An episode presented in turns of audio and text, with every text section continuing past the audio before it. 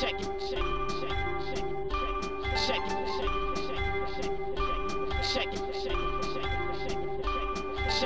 Zapraszamy na kolejny odcinek podcastu Codrive.pl, a w nim co z silnikiem Louisa Hamiltona? Czy Mercedes zaryzykuje i wymieni go w Turcji? Mówimy także o zmianach, jakie czekają jednostki napędowe w Formule 1. Audi i Porsche chcą dołączyć do dostawców silników. Kto rozdaje karty w sprawie Alfy Romeo i Orlenu? Polski koncern nie zamierza wycofywać się z Formuły 1. Za to Aston Martin buduje prawdziwą potęgę. Czy temu zespołowi potrzebny jest program juniorski? A może to jedynie dobry chwyt marketingowy? Według przecieków w przyszłym roku będziemy ścigać się 23 razy. Wszystko wszystko zacznie się w Bahrajnie, a skończy w Abu Zabi. Zdaniem Berniego Ecclestona taka ilość wyścigów niszczy rodzinę i zdrowie. Dodatkowo możemy spodziewać się 7 bądź 8 sprintów kwalifikacyjnych. W listopadzie Formuła 1 pojawi się w Katarze. Pewne jest, że kierowcy będą bawili się na nim świetnie. A czy kibice będą mieli co oglądać? A w najbliższy weekend wyruszamy do Turcji. Kto tym razem ma większe szanse na zwycięstwo? Red Bull czy Mercedes? Na koniec wspominamy o wielkim polskim sukcesie kartingowym. Tymek Kucharczyk zwycięża w Adri podczas rundy WSK Open Cup. Zapraszamy!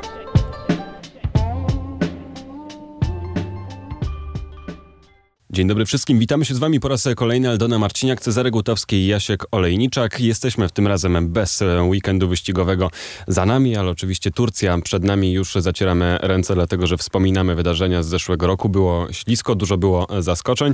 No i jesteśmy na pewno też ciekawi tego, co wydarzy się w najbliższy weekend, dlatego że chyba największym znakiem zapytania, tak samo jak było przed Rosją, jest to, czy Mercedes będzie zmieniał silnik, tym razem jednak w bolidzie Louisa Hamiltona. Chyba Walteri już ma e, limit swój wyczerpany, chociaż wszystkiego możemy się spodziewać po tym e, zespole. Więc tutaj na początek otwarte pytanie do Was. Czy myślicie, że Turcja to jest dobre miejsce dla Mercedesa, żeby e, zagrać tą ryzykowną kartę i wymienić silniku Luisa, czy jednak warto poczekać na lepszą sposobność? Ja się zastanawiam w ogóle, co z tego wyjdzie. Mo moim zdaniem, e, no jednak, tak jak patrząc na układ kalendarza i układ wyścigów, najlepszym rozwiązaniem byłoby wymiana silnika w Grand Prix Stanów Zjednoczonych. Natomiast zastanawiam się nad tym, ile tych silników trzeba będzie zmienić w samochodzie Luisa. Nie, w samochodzie Walteriego. A nie, Walteriego już wymieniono właśnie dwa, kiedy miał wystarczyć jeden. Oj, dawaj jeszcze. Może trzeba będzie przełożyć, to będzie zależało już jest u Walteriego. od pozycji startowej Maxa, no, czy Walteri mu się popsują silniki, czy nie. W każdym razie Walteri wziął pięć.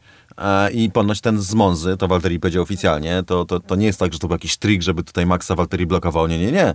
To y, chodziło o to, że ten z Monzy ponoć jest już spisany na straty, że się nie nadaje. Co jest dość dziwne. I to jakby skłania do takiego mm, przemyślenia, refleksji tak zwanej, y, jak to jest z tymi silnikami Mercedesa. Pamiętajmy, to jest taka trochę ziemia mm, nieznana. Mamy limity, tak? De facto trzy jednostki na ten, na, na sezon.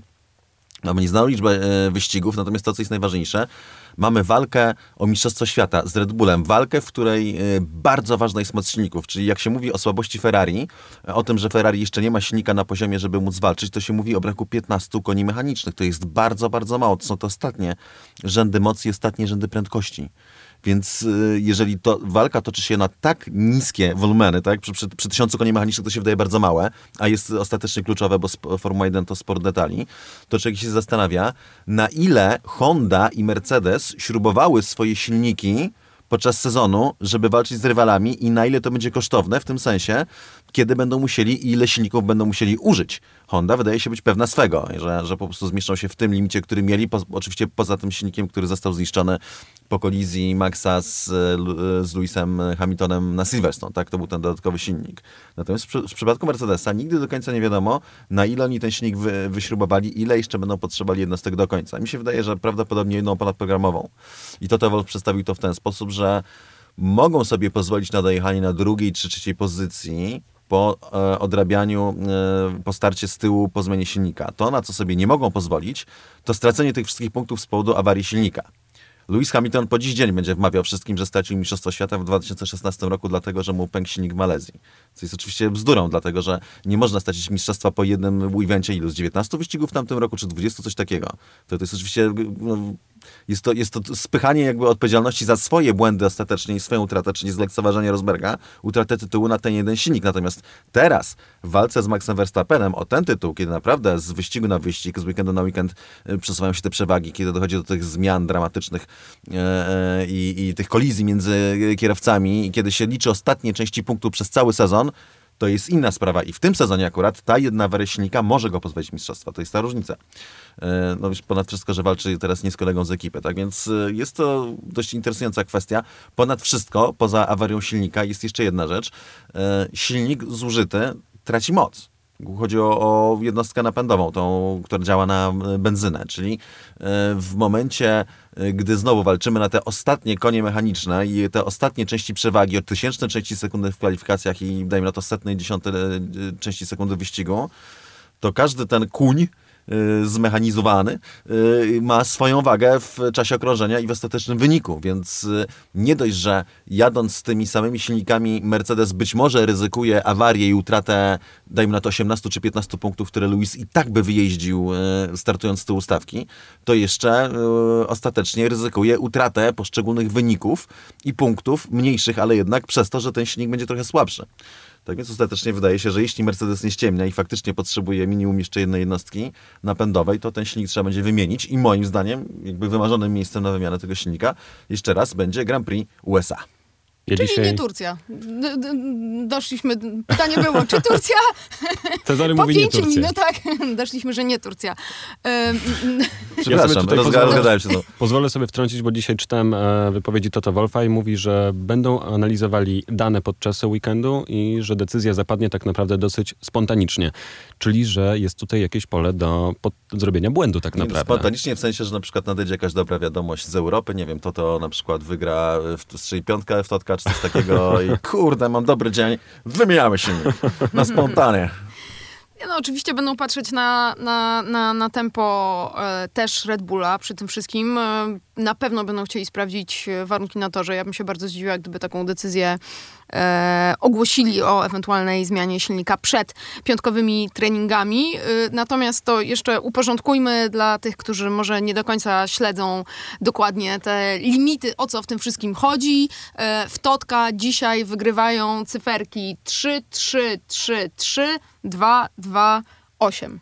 A to można kilka Recytuję. razy te same cyferki obstawić? E, no proszę pana tak, no bo ta sama cyferka, czyli 3 dotyczy silników spalinowych, turbo, MGUK, MGUH, e, kropka.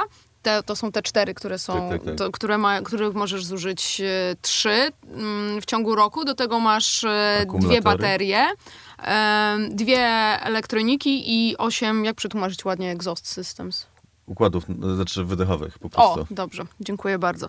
Więc y, i to wszystko, y, w tym wszystkim trzeba się zmieścić. Kary oczywiście to 10, 10 y, miejsc za e, użycie jednego dodatkowego elementu, każdy kolejny e, użyty po raz e, poza tej puli to dodatkowe 5. No i tak dalej, i tak dalej. Czyli, że wiemy, że nic nie wiemy i wszystko się okaże podczas e, Grand Prix Turcji. Tak no, naprawdę. też wiemy, że to może być de facto decydujące w walce mistrzostwa faktycznie, mm. bo to jest, są tak małe marginesy i tutaj no, Toto Wolf e, słusznie powiedział, że tam no, fajnie, że Lubejs wygrał e, ostatni wyścig, e, natomiast e, Max był drugi, kiedy jednak oczekiwano, że będzie wiele niżej. Maxowi strasznie przyparciło w Rosji, co tu dużo mówić. Naprawdę tutaj, tak jak miał prawo e, uważać, że trochę się los przeciwko niemu zmówił, kiedy na przykład Luis nie poniósł praktycznie żadnej kary za to, za błędy popełnione na Imoli, a powinien stracić dużo punktów, tak teraz ma prawo jakby dziękować losowi, że jakoś mu to zwrócił, bo był drugi, a nie siódmy w Grand Prix Rosji. No i teraz jeszcze e, patrzę sobie na tabelkę tych e, zużytych elementów. E, każdy już jest w przynajmniej trzecim e, zestawie, jeśli chodzi o silnik spalinowy turbo MGUK i MGU H tutaj w trochę lepszej sytuacji są z MGUK niektórzy kierowcy, na przykład Daniel Ricardo jest na, na dwójce, Lance Stroll jest na dwójce, Carlos Sainz jest na dwójce, e, Alfy i, i tak dalej. Natomiast e, jeśli chodzi o silniki Mercedesa, Nicolas Latifi oczywiście po tych ostatnich e, karach z Rosji, czwarty, czwarte elementy. Mm. Czyli Mercedes, tak? To jest silnik Mercedesa. No tak, właśnie mówię, jeśli chodzi o silniki Mercedesa. E... Chciałem, przepraszam, chciałem podkreślić jakby wagę tego e, faktu. Tak, tak, znaczenia. oczywiście. No i oczywiście Walteri Bottas na piątce, tak jak e, już mówiliśmy, jeśli porównamy to do silników Hondy i Max Verstappen i Sergio Perez na czwartym. E, zestawie, a w Alfa Tauri, moi drodzy, trzeci zestaw u Tsunody, czwarty u Piera Gasliego, czyli powiedzmy, że e, jeśli chodzi o Hondę, no to to, co najgorsze już za nami, no a ten Lewis Hamilton z trójeczką i tak sobie czeka.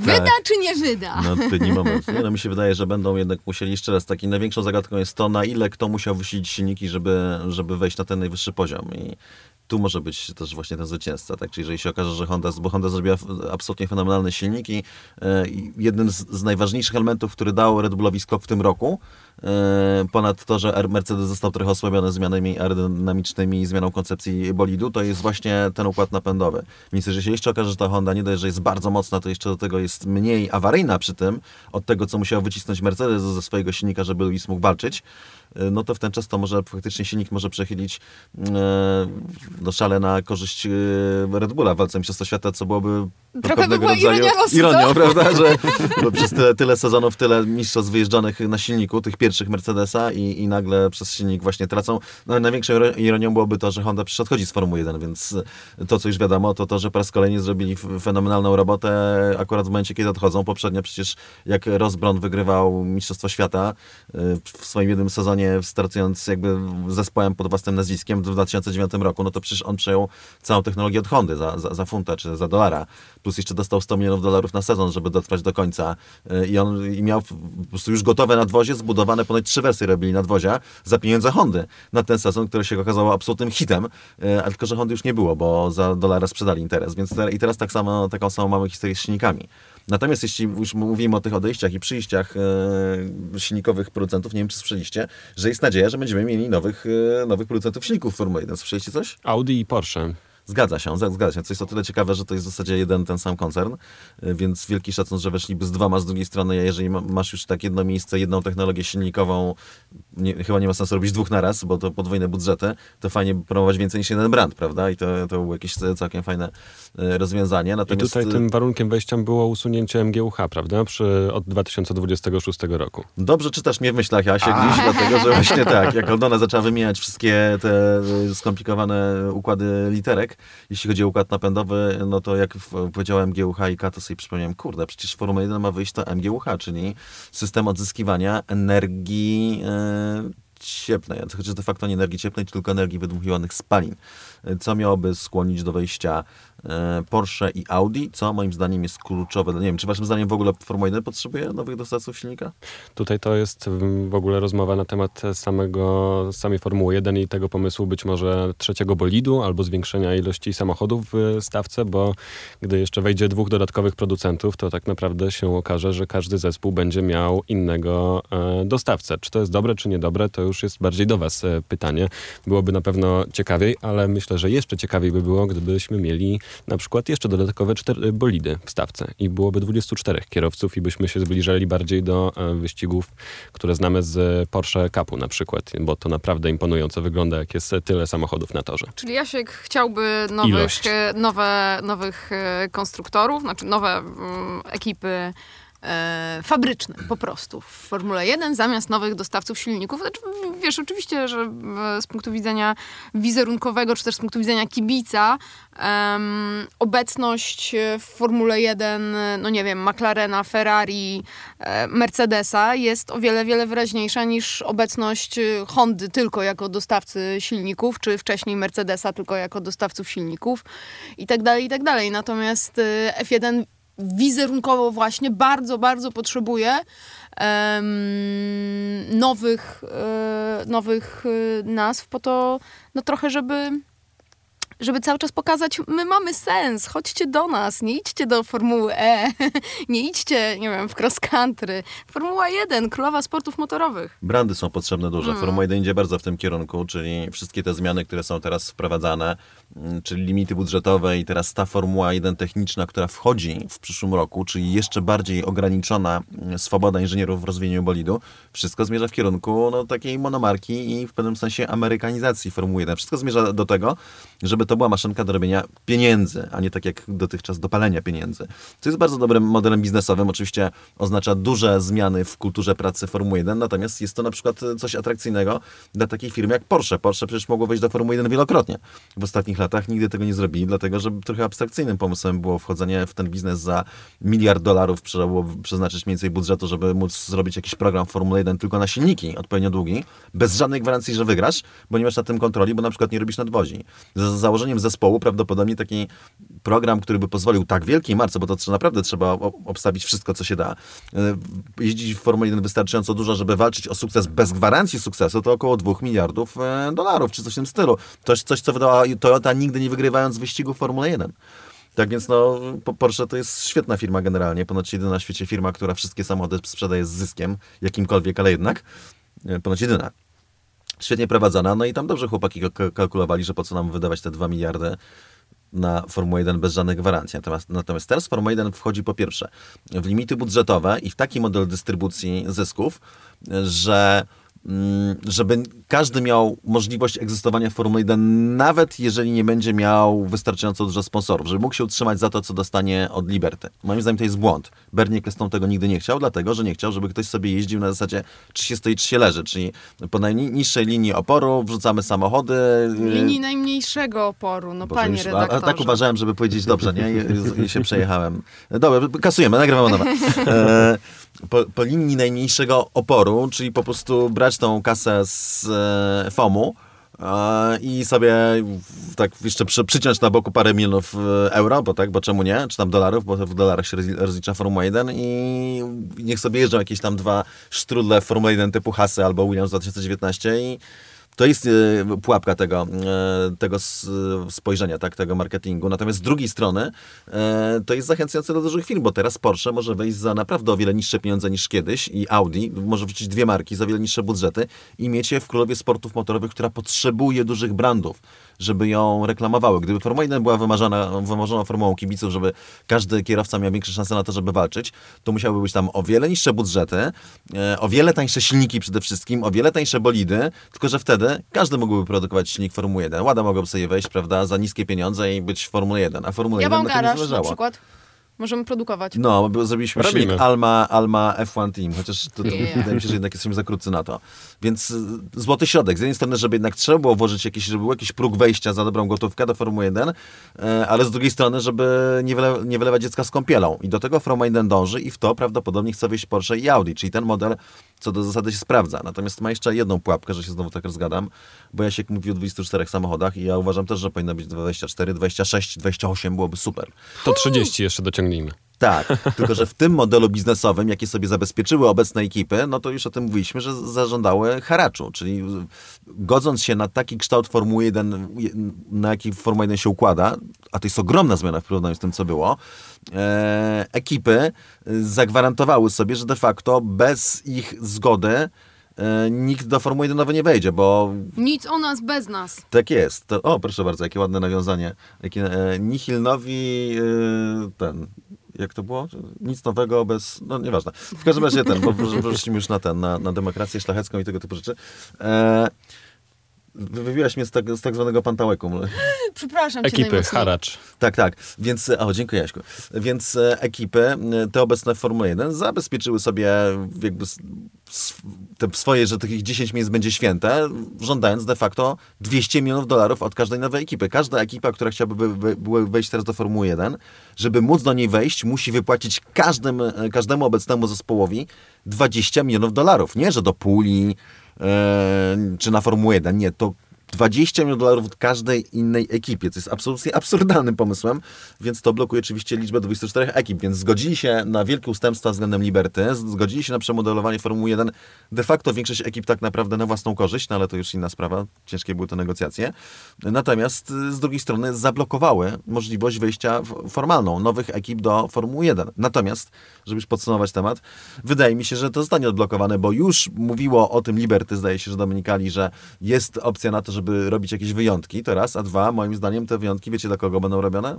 Macie do wyboru, albo jakaś biedna ekipa chce wejść typu Pantera, której, znaczy biedna w sensie w cudzysłowie, ale Pantera albo Porsche, Global Brand. Który, y, który z tych brandów dostanie zniżkę na to, żeby wejść do Formuły Ja myślę, że Porsche i Audi, dlatego że jeszcze jest nowa formuła ekologiczna. Od 2030 roku mają być nieemisyjne paliwa. Zostało to dzisiaj, tak, znaczy wczoraj w zasadzie, szumnie ogłoszone w social mediach, że Formuła 1 pracuje, jest taki ładny filmik, są pokazane Mhm. wielkie banery, że jest zeroemisyjny, idziemy w eko, a nadal będzie fajnie i spalinowo. Słuchajcie, tak naprawdę to jest y, to, o czym ty mówisz, to jest y, jedyne rozwiązanie, które pozwala zrzucić sobie z pleców y, krytyków nieekologicznej Formuły 1, e, którzy by chcieli, żeby w Formule 1 silniki były elektryczne. E, tak, są tacy ludzie i jest taka potrzeba, niestety, trend globalny, aby, aby mm, w ekologię tak bardzo mocno iść, więc to jest sposób, żeby Formuła 1 mogła sobie zachować swoje silniki spalinowe, e, a e, nie być wystawiona na pożarcie ekologów. E, Pożarcie po prostu. kolegów. Powiem tak, jak ktoś się daje zezreć, to zostanie pożarty, nie? Natomiast można jeszcze stanąć i na przykład najrzeć się jak jesz na kolce i powiedzieć smacznego. Tylko mało, ma, mało jakiś, wiesz, przed przełkiem coś takiego. To jest oczywiście... Mi się wydaje, że to jest takie ogólne, y, bo to też jest do- do- dość interesujące, jak się Formuła 1 zmienia wizerunkowo, jak idzie właśnie w tym kierunku, że z jednej strony jesteśmy jest- jednością, z drugiej strony jedziemy do Kataru i do Arabii Saudyjskiej. A, ale z drugiej strony, wiesz, dla mnie to jest kompromis, który ja jestem w stanie absolutnie przełknąć. Zostawcie mi silniki spalinowe, wara mi od silników, a niech sobie jeździ na paliwa zeroemisyjne. A nie, Jakby mi się, ja ja, tutaj nie ja mam, nie mam nic do paliw zeroemisyjnych. żadnego, żadnego ja też nie. problemu. To właśnie uważam, że to jest dobry kompromis, tylko na Boga już nie downgradujcie tych silników dalej, bo już, no naprawdę. Ale tak będzie. W sensie, że teraz no, raczej się przyjmuje, że będzie... W moim złomku mam większy silnik, na Boga. No tak, masz większy silnik niż bolid Formuły 1, ale nieco niższy potencjał. Po prostu nie masz hybrydy, ale ma iść wszystko w kierunku takim, że ma być, no mniej więcej Formuła 1 ma nie iść jakby śladem Formuły E, która teoretycznie w ogóle ma y, wyłączność na to, żeby mieć y, elektryczne wyścigi na 20 lat, zdaje się, to zostało zagwarantowane. Wątpię, żeby się ta wyłączność utrzymała, mówiąc szczerze, no ale, ale okej, nie, nie, niech tam wierzą, że tak jest. Poza tym Formuła jest w odwrocie, generalnie traci jakby zainteresowanie wielkich producentów. W, w pewnym momencie była Mekką, teraz wielcy producenci samochodów odchodzą z Formuły E. Ale za to w Mistrzostwach Świata e, rallycrossowych będą wprowadzali już pełną kategorię elektryczną. Tak, tak, tak. Słyszałem entuzjastyczne e, opinie kibiców, którzy oglądali testy takich samochodów. Mhm. Wszyscy byli wzruszeni dźwiękiem silnika. o to chodzi w motorsporcie, nie? To Po to się przejdzie na trybuny, żeby, żeby słuchać szumu opon e, trących o shooter. Wcześniej silniki zakłócałe. Czy to Znowu jest zbiliście ten? mnie, z- zbiliście mnie z E, pantołka. Czy to jest, czy to jest dis? To jest duży jakby- dis, to jest duży To poproszę dis. teraz efekt dźwiękowy. No. E, Wyłączność Formuły na 20 lat.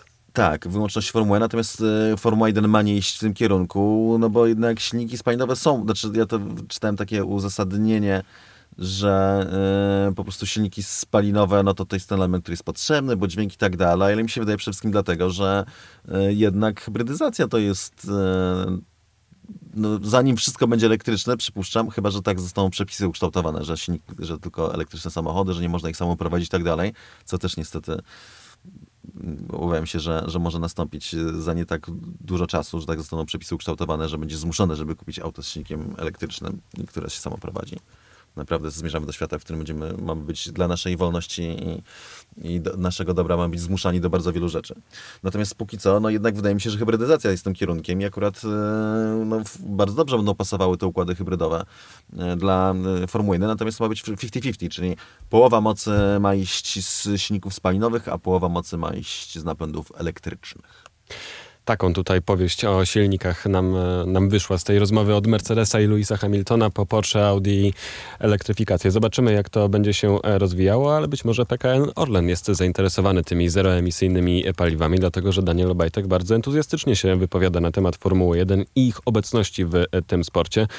Co mówi prezes Orlenu? Oczywiście, że nie jesteśmy skazani jedynie na współpracę z Alfą Romeo, ponieważ mamy także inne propozycje. To nie jest tak, że ich nie ma. Poprzez to, że nie wycofaliśmy się w trakcie pandemii ze wspierania sportu, wiele teamów patrzy na nas jak na atrakcyjnego, stabilnego sponsora. W związku z tym mamy różnego rodzaju oferty. To rzecz normalna, że rozmawiamy z Alfą, bo obecnie z nimi współpracujemy, ale są też inne rozmowy. Czyli, że Orlen chce zostać i chyba nawet bardzo chce, z tego co rozumiem, bo jest to chyba jakieś dobre pole do e, kontynuowania jakiejś nie wiem, czy misji sportowej, czy właśnie może Orlen wie, że paliwa zeroemisyjne są dobrą inwestycją w przyszłość i Orlen ma trochę większe plany niż byśmy się spodziewali po tegorocznych e, doniesieniach, ale zastanawiam się, kto w tej chwili rozdaje karty tak naprawdę w tym całym e, układzie, bo cały czas czekamy na ogłoszenie tego drugiego kierowcy. Cały czas mamy jakieś przecieki zarówno z Alfy, jak i z Orlenu, ale to jest w dalszym ciągu nic konkretnego i możemy tak sobie wróżyć trochę. Dla mnie z tej wypowiedzi jakby to, co jest najważniejsze, to, e, to potwierdzenie tego, że e, to nie jest tak, że Alfa, albo Alfa Romeo, albo nic. I to jest coś, co, o czym rozmawialiśmy oczywiście dużo w ostatnich tygodniach. I e, myślę, że wszyscy jesteśmy zdania, że to, jest, e, że to jest dobry kierunek i że to jest e, dobry plan e, biznesowy, żeby, żeby Lee tylko do Alfa Romeo się nie ograniczać. A to, że Formuła 1 jest doskonałą platformą dla firmy paliwowej. To jest, to jest oczywiste i to jakby współgra z tym, co od początku słyszymy od, y, od, od, od, od Orlenu, jeśli chodzi o ich e, zaangażowanie w Formułę 1, które po pierwszym roku, no okazało się, już po pierwszym roku okazało się na tyle dużym sukcesem, że jest jasne, że jest y, priorytetowe. Natomiast, no znów, za e, kulisami w tej chwili jest e, dużo do ugrania, więc, więc dobrze, że to się dzieje, dobrze, że to się toczy. W kwestii, kto rozdaje karty, bo to było fajnie zadane pytanie. A. Karty powinien rozdawać Orlen, bo to Orlen ma, wydaje mi się, całkiem niezłą gotówkę na wejście e, do i różnych ekip, o czym też chyba za chwilę porozmawiamy. Więc e, no właśnie o to chodzi, że odnoszę wrażenie, że w zeszłym roku Orlen nie wykorzystał swoich kart, które miał. Nie chcę, znaczy to jest mój strzał, bo nie biorę udziału w, w negocjacjach, więc nie wiem, jak to się rozgrywało, ale przypuszczam, że można było grać mocniej. Te karty zostały źle rozegrane, więc pora jakby przejąć e, kontrolę nad rozdaniem po prostu i przestać dawać sobie wmawiać, że no tutaj wy bez nas to tutaj o i dawać jakby łudzić się, tylko po prostu zagrać mocno tym, co się ma, e, przejąć inicjatywę w tej rozgrywce i tyle. I grać twardo bardzo, czyli albo dostaniemy to, czego chcemy, a to, co sugerowaliście, że jest możliwe i fotę dla polskiego kierowcy, albo odchodzimy do nowego partnera. To jest coś, o czym mówimy tutaj od dłuższego czasu i bardzo się cieszę, że, że, że, prezes powiedział coś takiego, bo wierzę, że w takim razie tak to jest rozgrywane i to nie, nie można, po prostu bez litości. To jest twarda gra w sporcie motorowym, a szczególnie w Formule 1 nie ma zmiłu się i trzeba al, albo zaś do gry y, z, tak, z, po prostu z zaciśniętymi zębami, jasnym celem i, i, i twardą tupą, mówiąc w skrócie, tak, albo tak, bo jak masz za miękkie serce, to, to nie, nie, twarde serce, trzeba mieć i to i to twarde. I więc albo zasiadasz, żeby grać po prostu e, ostro i jesteś gotowy na takie zagrania, albo nie odzyskasz tego, na czymś zależy. Tak to wygląda. Tak więc e, mimo tego, że to Fred Wasser e, od dwóch lat prowadzi rozgrywkę, tak naprawdę mocniejsze karty w tej rozgrywce ma Alfa, znaczy ma Orlen z tego względu po prostu, że może przenieść się do innego stolika, co będzie bolesne na pewno. Tak czy inaczej, dla, dla Freda i dla Zaubera, czyli dla Alfa Romeo. Tak więc tutaj moim zdaniem karty są, tak, ro, karty rozdaje, powinien rozdawać Orlen i cieszę się, że do, do tego zmierza. Natomiast jest jeszcze pytanie, jakie ekipy jeszcze mogą wchodzić w grę? No właśnie, bo o Astonie już dużo mówiliśmy, że są tutaj jakieś możliwości, ale zastanawiam się, czy poza Astonem i Alfą jeszcze się pojawiają jakieś korzystne dla Orlenu oferty. Nikita Mazepin ostatnio powiedział, że przydałby się w hasie mocny kierowca rezerwowy z dużym doświadczeniem. To jest może jakiś kierunek? Amerykańsko-niemiecko-rosyjska kooperacja i do tego jeszcze Polska.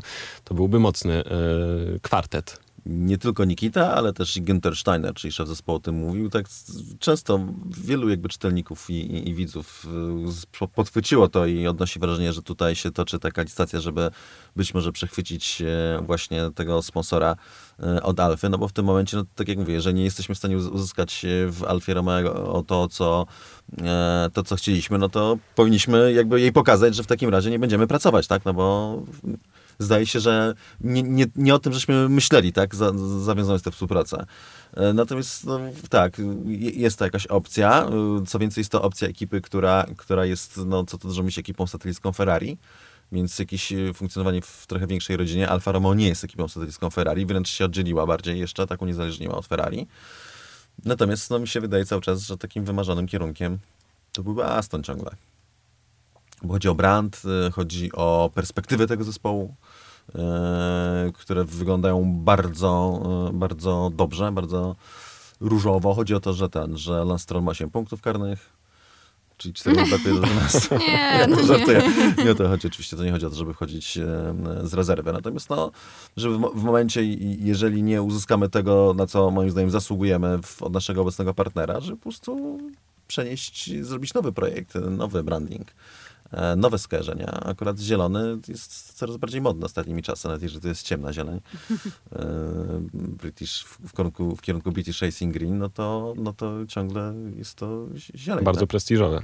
Tak, To na bardzo pewno. prestiżowy brand, więc nam pozostaje tylko ten, rozsiąść się w fotelach i ten, enjoy the ride i zobaczymy, Mhm. co z tego wyjdzie. A tak pomyślałem, że za Stonem to mogłaby być jeszcze ciekawsza współpraca, dlatego że Schaffnauer mówił o tym, że myślą już o programie juniorskim, że chcą otworzyć też swoją e, akademię i prowadzić młodych kierowców. Jeszcze się zastanawiają, w jaki sposób ma to być strategicznie e, rozegrane i czy już od e, tych pierwszych krajowych mistrzostw się nawiązywać współpracę z kartingowcami, czy być może na poziomie formułek szukać e, kierowców. I to dla Orlenu też może być jakaś e, pewnego rodzaju trampolina dla kierowców, którzy są u nas na przykład.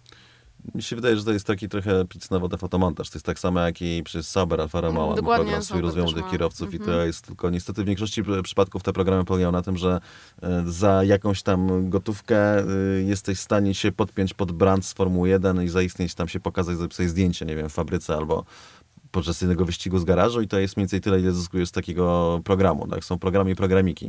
To jest zawsze śliska sprawa, te programy młodych kierowców. To raz, a dwa, jest w nich dużo pułapek. Mercedes na przykład, tak, nie ma gdzie wstawić swoich kierowców. Już wszystko zapchali czym się dało i, i tak dla De Vriesa wygląda to, że nie ma miejsca.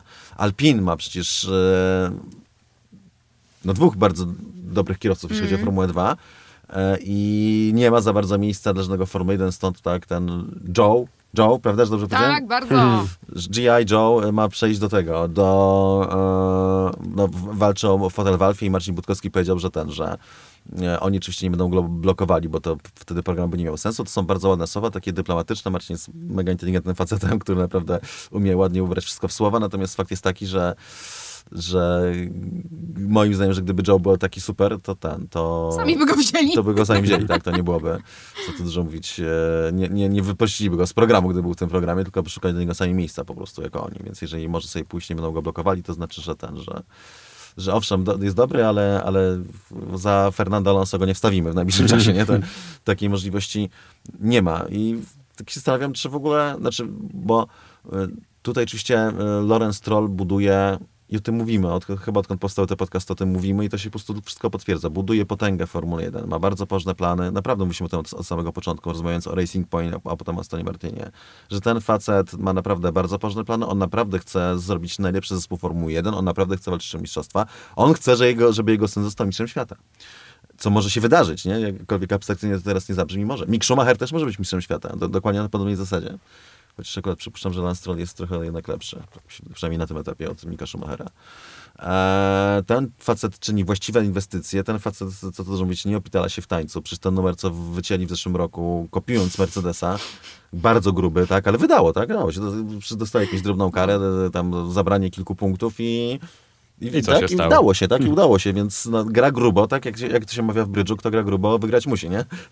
to takie trochę powiedzenie, powiedzmy, że ten, że to, to trochę ża- ża- żartobliwe.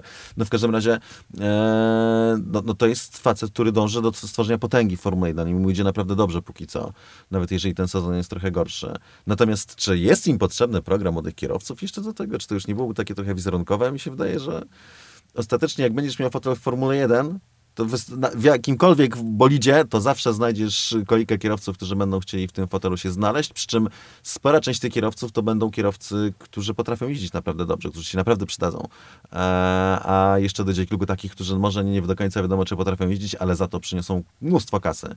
Więc de facto no, zastanawiam się, czy to nie jest taki już element, który, który Lorenz Stroll chce prowadzić, żeby dodać jeszcze powagi wizerunkowej swojemu projektowi, e, ale to nie jest coś, czego tak naprawdę potrzebuje Aston Martin. Może naprawdę jest dużo innych programów, z których można czerpać kierowców, e, albo po prostu wziąć z rynku. No, no kurde, Nico Hulkenberg jest wolny, co tu dużo mówić. Ja wiem, że tam, że tam no, jego, jego rekord, jeśli, jeśli chodzi o dorobek, jeśli chodzi o podium, jest, jest dość słaby w Formule 1, w zasadzie zerowy. Albo no, ale jednak jest to solidny, dobry, szybki kierowca, więc jest kilku jeszcze kwiat jest na rynku przecież dostępny, naprawdę. Jest kogo wziąć w razie czego. I ja też widziałem, że e, Daniel Craig nieźle prowadzi Astona Martina. A, Ostatnio w nasz panuje, gdyż została A. zaproszona na premierę. Czyli ty jesteś za Astonem zdecydowanie. A jak Bond tak w ogóle? O Jezus, nie będę wam spoilerować, ale kaca miałam po nim takiego moralnego chyba przez dwa dni.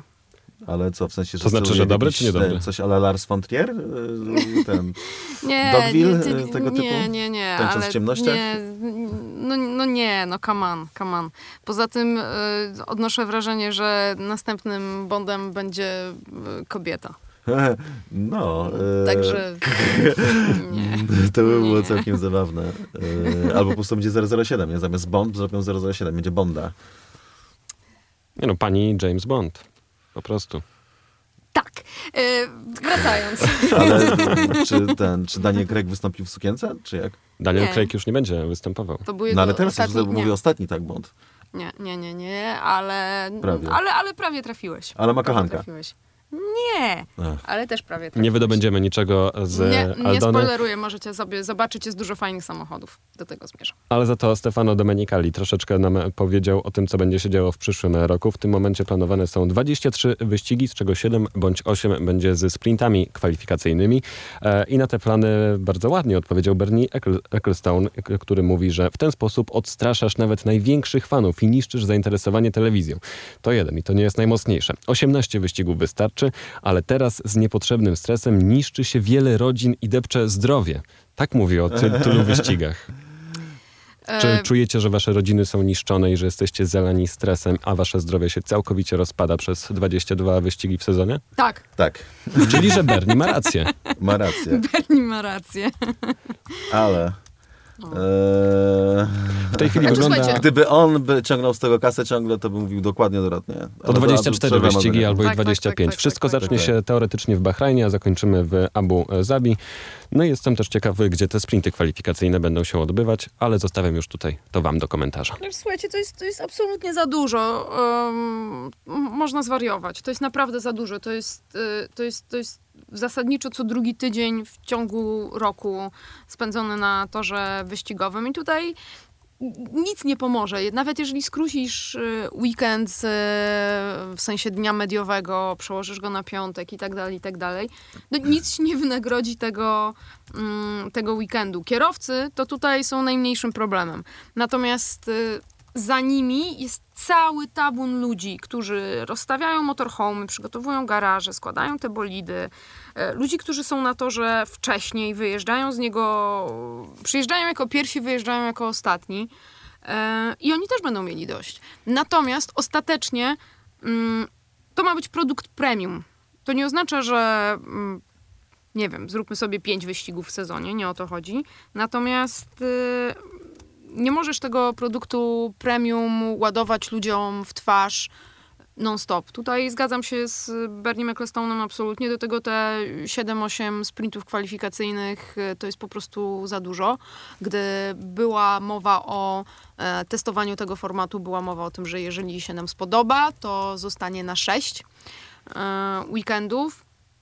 Więc, więc to, to, jest, to jest za dużo. To jest za dużo. No to jest znowu, to jest ta amerykanizacja, o której, mówi, o której mówiliśmy No. przed chwilą w kontekście konstrukcji bolidów i budżetów i, i wejścia Audi i Porsche. I to jest po prostu skok na kasę tak zwany. Co Mhm. ja doskonale rozumiem, dlatego że z całą pewnością zarobią więcej wszyscy na tym, jak będą 23 wyścigi, niż na tym, jak będzie 19. Moim zdaniem optymalna liczba to jest 19 wyścigów. Ale ponad te rzeczy, o których mówiliście, tak, czyli te rozbite rodziny i tak dalej, w tym naprawdę jest, w tym jest dużo prawdy. To, to jest po prostu ciężkie życie jeżdżenie na, tych, na, na te wszystkie wyścigi dla wszystkich osób to zaangażowanych, które jeżdżą na, to, na te wyścigi. No, ja rozumiem, że z punktu widzenia kibica to jest praca marzeń, natomiast do, dopóki nie zaczniesz tam jeździć i nie, nie robisz tego przez lat x, czyli na przykład 10, to nie wiesz, jak to jest tworzyć to. No to jest po prostu ciężka praca i tyle. Z, z każdej strony, z jakiej to robisz, to jest, to jest... Znaczy, to zależy kto, no bo pamiętam, jak powiedzmy, ki- kiedyś była Formuła 1 i, i, jeździli nasi koledzy, to niektórzy koledzy mieli tak, że wsiadali do samochodu w biznes klasie, wysiadali, pogadali do mikrofonu, e, chodzili sobie tutaj po podoku, to tu tam siam e, i no, ale no, generalnie większość ludzi to po prostu zapieprza, mówiąc w skrócie, żeby, po, po to, żeby móc tam po prostu być, żeby móc się znaleźć w tym gronie, bo to jest środowisko absolutnie uprzywilejowane i to jest, no warto, no tylko ile możesz to robić. Więc, więc to po pierwsze, natomiast to, co ważniejsze, moim zdaniem, to też obniża to, co Aldona mówi. Prestiż Formuły 1, dlatego że jednak towar luksusowy e, Musi być prestiżo- limitowany. Tak, ludzie muszą chcieć, muszą na niego czekać, No. a nie być zmęczeni. O kurde, trzeci wyścig z rzędu, dobra, to pojada na ryby tym razem, że bez przesady.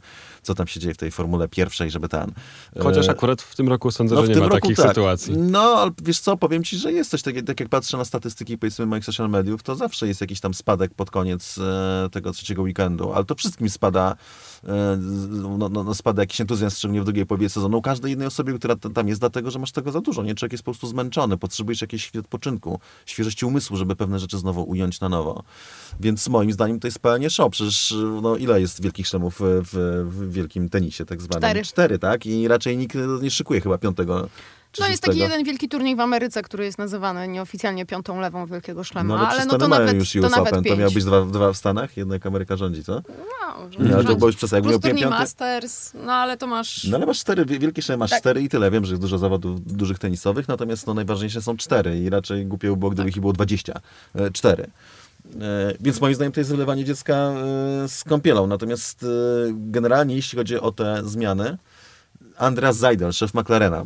Jestem wielkim fan, fanem Seidla, jestem wielkim fanem e, też jest taka Pito, e, czyli w zasadzie ludzi, których się poznawało.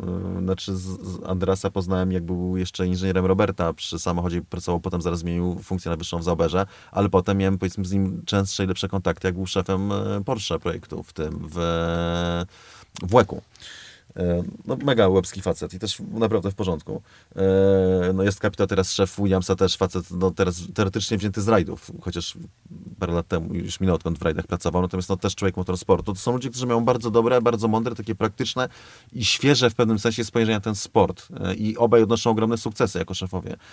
Obaj, nie? W sensie i Zajdel i, i Jost Capito. Widać, że to ich, to ich zdrowe spojrzenie, ich zdrowy rozsądek, ale też i e, brak zbazowania, bo są po prostu ludzie, z którymi można normalnie porozmawiać. To nie są gwiazdy padoku, tylko to, są, to nie są wielki, wi- wielcy politycy we własnych oczach, tylko to są po prostu ludzie dobrej roboty, którzy mają motorsport we krwi. I oni, mają, oni odnoszą sukcesy i oni mają świetne pomysły i spojrzenie na Formułę 1, generalnie na sport motorowy. I Andreas mówi, że jego zdaniem, z tych powodów, o, o których mówiliśmy, 20 wyścigów to jest optimum dla Formuły 1, to jest maksimum. Tak. I dochodzi jeszcze do innego bardzo fajnego wniosku, bo teraz e, pandemia tak zmieniła Formułę 1, że e, nagle dawne świętości po prostu runęły, już o nich nie, po roku nie pamiętamy o świętościach, czyli jak był jakiś wyścig zapisany na danym torze, to było w skale wyryte i choćby te skały ten Robiły. się wypróżniały, e, to ma być tak i tyle, albo odwołujemy. I nagle mamy Formułę 1, która w sezonie zmienia kilka lokalizacji, która zmienia kilka dat, która po prostu rotuje w trakcie sezonu na bieżąco. I nagle da się? Da się. Da się. I co, wszyscy w to wchodzą, nie? Telewizje ostatecznie tak bardzo nie marudzą, pokazują, więc nagle się okazuje, że, że, że ten system działa i to, i to mi się bardzo podoba. I Andreas Zajdel wymyślił, żeby było 15 takich wyścigów, powiedzmy, na, na dawnych zasadach, tylu, że po prostu jest wyryte w kamieniu i ma być albo ten, albo się wszyscy powiesimy. No może aż tak to nie, ale generalnie, że po prostu ma być i tyle. E, I pięć wyścigów na tej zasadzie, co teraz, czyli takich rotacyjnych, że może pojedziemy tu, może tam, takich na bieżąco organizowanych, w nowe miejsca. Mi się wydaje, że to jest mega dobrym pomysłem na to, na to żeby poprowadzić Formułę 1, ale na to wpływu mieć nie będziemy. Jeśli chodzi o się zabetonujemy w przyszłym roku. Ale to byłoby super, Moim prawda? zdaniem. Mi bardzo się podoba to, że jesteśmy na takich torach jak Imola, Portimao. Co do Kataru, to jeszcze do tego może przejdziemy, ale że pewno. pojawiają się nowe e, obiekty, to to jest naprawdę fascynujące oglądać, jak zawodnicy sobie radzą w ogóle na tych Absolutnie, to obiektach. jest świeżość e, i to są niewiadome, tak? To są znaki zapytania, których normalnie by nie było, bo wiadomo, że jak się pojedzie na, na dany tor, w tym sezonie też tak nie wygląda. Ale też są takie tendencje. Wiadomo, że, się, że jak się gdzieś pojedzie, to raczej ten i ten kierowca będzie miał większą szansę na zwycięstwo. Tak więc e, jest to mega dobry pomysł. Natomiast co do sprintów, ja tutaj mam mieszane uczucia, bo mi się na przykład sprinty spodobały. E, I, i rozumiem, że większość kierowców krytykowała sprint na Monzy, i ja to też to rozumiem, natomiast mi się podobały. Tylko, że jeżeli oni te sprinty krytykują i wiele innych osób, a Liberty w słowami Rosa Brona i Brona i mm, słowami Dominika Liego mówiło, że my zrobimy sprinty, będziemy ciągnąć dalej tylko jeżeli one przyjmą się. No tak. I wbrew wszystkim wypowiedziom, które były bardzo krytyczne ze strony kierowców i kilku jeszcze innych osób, ale głównie kierowców, e, oni mówią, że to i kibiców ile tak naprawdę disowało też ten sprint, pisało, że był niepotrzebny. E, I nagle y, się okazuje, że oni, że, tak, że przymieli słuchać, e, ale od początku mówiliśmy o tym, że nie będą słuchać. I nagle się okazuje, że ma być 8, no to o czym tutaj mówimy? Ja uważam, akurat mi się podoba format sprinterski. Chociaż wiecie co, mam wrażenie, że to, bo pamiętajcie, że po Silverstone mówiliśmy o tym, że było fajnie, ale w zasadzie niedużo się zmieniło na gridzie tym niedzielnym, że za zbyt dużych zmian to, to nie wniosło. A po Monzie jednak trochę się zadziało w tym sprincie i Nie no wiesz, faktycznie po było Silverstone tam... też, to, co, to przepraszam, że ci się wcięłam, ale może nie zmieniło się dużo, ale zmieniło się na pozycjach 1-2, a to jest, y, a to jest to, o co nam chodzi, to jest e, Walka. walka o mistrzostwo, więc ostatecznie też to jest taki, wiesz, argument Więc tak mam wrażenie, że z jednej strony krzyczymy, że nam się nie podoba albo nie do końca, albo niektórzy, tak jak Cezary, mówią, że jest super i w ogóle kontynuujmy to. E, Ale mam wrażenie, że ta krytyka jest trochę, wynika z jakiegoś nieprzyzwyczajenia, może? Nie wiem, się wydaje, że akurat ta krytyka kierowców ona jest bardzo trafiona, bo oni patrzą na to z Tak. perspektywy czysto sportowej, że ich zdaniem wiesz, to niewiele wniosło znów, do, znów przerywam ci, ale oni mówią wyraźnie, ten format nie jest dla nas, ten format jest dla kibiców.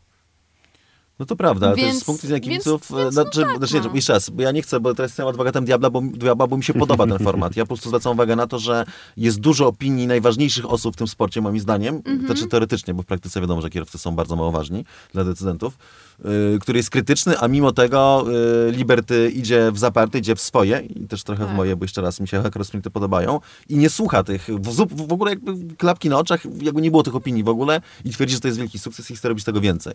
Więc tutaj chcę zwrócić tylko uwagę na ten rozdźwięk. Mhm. Może w momencie, w którym w przyszłym roku teoretycznie będzie więcej ścigania poprzez zmienioną formułę, to te sprinty też będą jeszcze więcej wnosiły do ścigania. Obi, obi, jak to było w tym, w takim filmie Samotari. E, to już stary film, e, Samotni. E, czeska produkcja, tak. Obi, Obi, obi. obi, tak jest, jak, jak jeden z bohaterów Jakob poprawia, e, poprawia chyba Wesnę, taką jedną z bohaterek. Nie będzie może opowiadać w tym filmie, chcę, polecam, jest bardzo fajny, ale natomiast już ma trochę lat. E, natomiast generalnie jeszcze, żeby może skończyć, jeżeli będziemy kończyć ten temat, chociaż też chętnie bym pogadał o Katarze konkretnie, bo jest parę ciekawych To wypowiedzi. zamknijmy sprinty i przejdźmy do Kataru. Tak, ale nie, jeszcze ten. y, Ja, ja bo już jestem zdrowy, już, y, więc nie mam kataru. Chociaż się od razu z Kazikiem skojarzyło ta wiadomość o Katarze. Nie wiem, dlaczego mam takie dziwne skojarzenia. No, ale nieważne. Natomiast weekend y, Grand Prix Monaco będzie skrócony. I to jest dla mnie w ogóle, mnie to tak uderzyło i to tak naprawdę pokazało, że już nie ma Koniec świętości. historii. Nie ma świętości. No, E, Grand Prix Monaco, które zawsze się odbywało w tym rytmie, że we czwartek zamiast piątek są treningi Formuły 1. Czwartek dla Formuły 1 jest wolny. Kiedyś zupełnie nic nie jeździło, potem już jeździło, ale kategorie juniorskie. E, I dopiero sobota wracamy do jazdy i w niedzielę jedziemy. I to jest tradycja w zasadzie była nienaruszalna. To Aż przypomnijmy skąd to Liberty się to wzięło, przejęło. szybciutko? No przywzięło się to z tego, że y, kiedy orga- organizowano Grand Prix Monaco, y, tak od początku w zasadzie, y, to no, nikt normalny sobie nie wyobrażał, żeby zamykać ulice miasta jakiejś Formuły 1 czy dla kogokolwiek, więc żeby można było zorganizować treningi przed kwalifikacjami i wyścigami, trzeba było znaleźć taki weekend, podczas którego będzie jakiś dzień wolny. Ciężko znaleźć po- e, wolny piątek ustawowo e, przed, e, d- d- na wiosnę, tak tam w maju czy w czerwcu, natomiast czwartek można znaleźć, to jest Boże Ciało. Więc zawsze kalendarz był tak ustawiony, żeby w Grand Prix Monaco można, Boże Ciało było z dniem wolnym od pracy, więc y, w ten czas kierowcy Formuły 1 przejmowali ulice miasta i jeździli sobie swoje treningi, czy tam jakikolwiek był format. W piątek normalnie sz- wszyscy szli do pracy, bo przecież te ulice są otwierane jak podczas każdego weekendu, potem można przejechać absolutną większością ulic podczas Grand Prix Monaco. Jak nie można przejechać, to na pewno może się przejść, e, też drugą częścią, bo są otwarte jako deptaki. Co dlatego warto pojechać na Grand Prix Monaco swoją drogą. E, Więc otwierano to w piątek normalnie był dzień urzędowy i sobota, niedziela kończono weekend. No i to oczywiście przestało tak działać i już od bardzo wielu lat także w piątek się jeździ. Tylko są to, nie wiem, Porsche Super Cup, Formuła 2. Robert startował w World Series Bayreno w piątek jeździł w 2005 roku. Także. E, natomiast też to jest krócej i potem ulice są otwierane, no ale już to się utarło, że w czwartek przyjeżdżamy, piątek jest wolny. I nagle oni z tego rezygnują e, i to jest już, Hmm. to jest bardzo zły znak. W sensie, że to już jest takie postępująca, jeszcze raz, amerykanizacja i komercjalizacja. Sebastian Vettel się oczywiście za tym uj- ujął, co było do przewidzenia, bo Vettel jest tradycjonalistą, Vettel świetnie zna historię Formuły 1, interesuje się nią. Vettel wymienił wszystkich mistrzów świata e, wstecz, tak, podczas jako jedyny, podczas Blue the Grid, pokonując Oj. wszystkich e, z o głowę, aczkolwiek ciekawe, Max Verstappen był drugi. Co bardzo dużo mówi też, bo bardzo to było ciekawe. Ale jak się ma tatę w Formule 1, chociaż nikt nie zabłysnął. No tak. Vettel no mówi, że no jak to, no przecież to, to był no, rytm weekendu, wszyscy byli do tego przyzwyczajeni. Fernando Alonso dodaje, że to był ważny dzień dla sponsorów, dla partnerów, że to był taki też, Vettel mówi, tak. że wracając do Sebastiana, że to był dzień dodatkowy na przygotowanie i tak dalej, no i why, nie? Po co? Dlaczego oni to ucinają?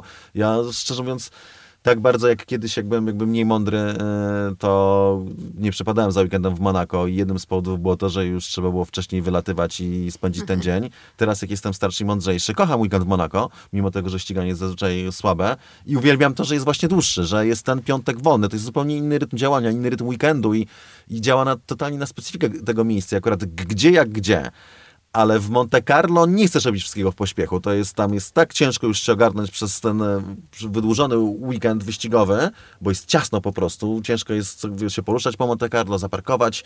E, no, cała logistyka jest przerąbana.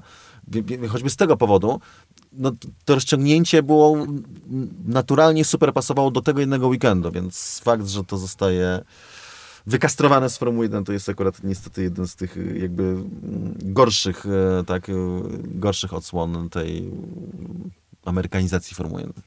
Niektórych rzeczy się pozbywamy w Formule 1, a niektóre rzeczy są dodawane. I tak na przykład pojedziemy w tym roku do Kataru jeszcze, a to będzie ten to Grand Prix. Będzie kontynuowane e, dłużej od 2023 e, roku. Będziemy w tym roku ścigali się po torze, na którym jeździ MotoGP regularnie.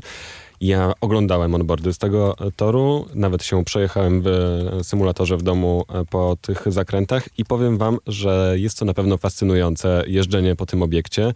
E, I na pewno w innych kategoriach niż Formuła 1 da się tam wyprzedzać i to bardzo spektakularnie. Ale na w Formule w 1. MotoGP. Na przykład, aczkolwiek te pułapki żwirowe muszą być przerażające dla e, kierowców na motorach ale w Formule 1 mam wrażenie, że możemy się spotkać z wielką procesją. Co wy o tym myślicie?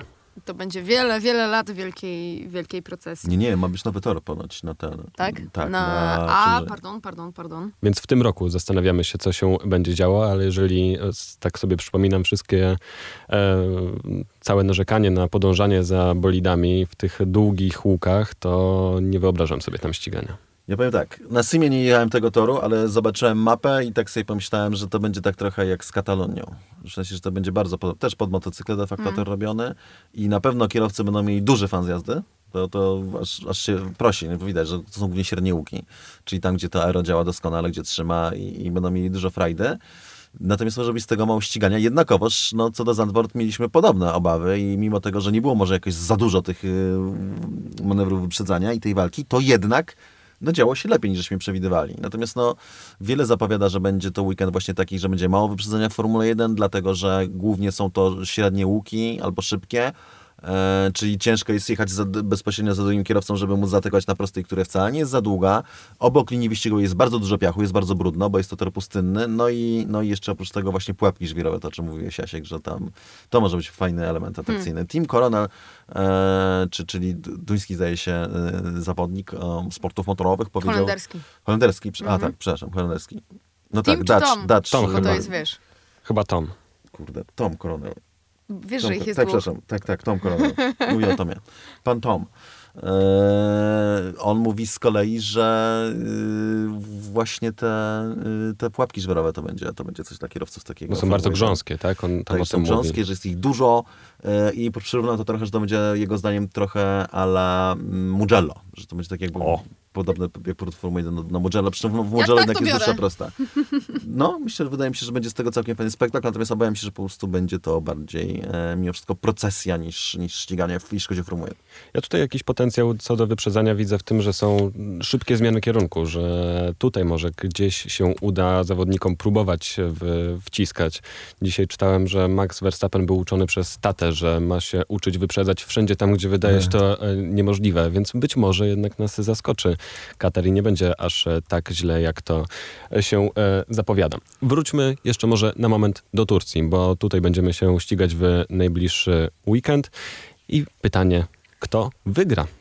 Mercedes czy Red Bull? Kto jest tutaj dobry. szybszy? Chcę Wam zwrócić uwagę na jedną rzecz, na którą ja zwracam uwagę teraz zawsze pakując się, prognoza pogody.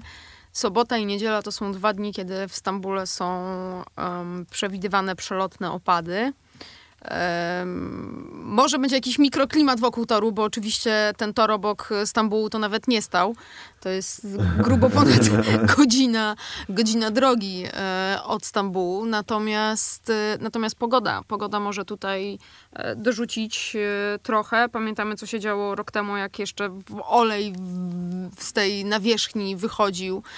Jazda jak po lodzie. Natomiast no nie wiem.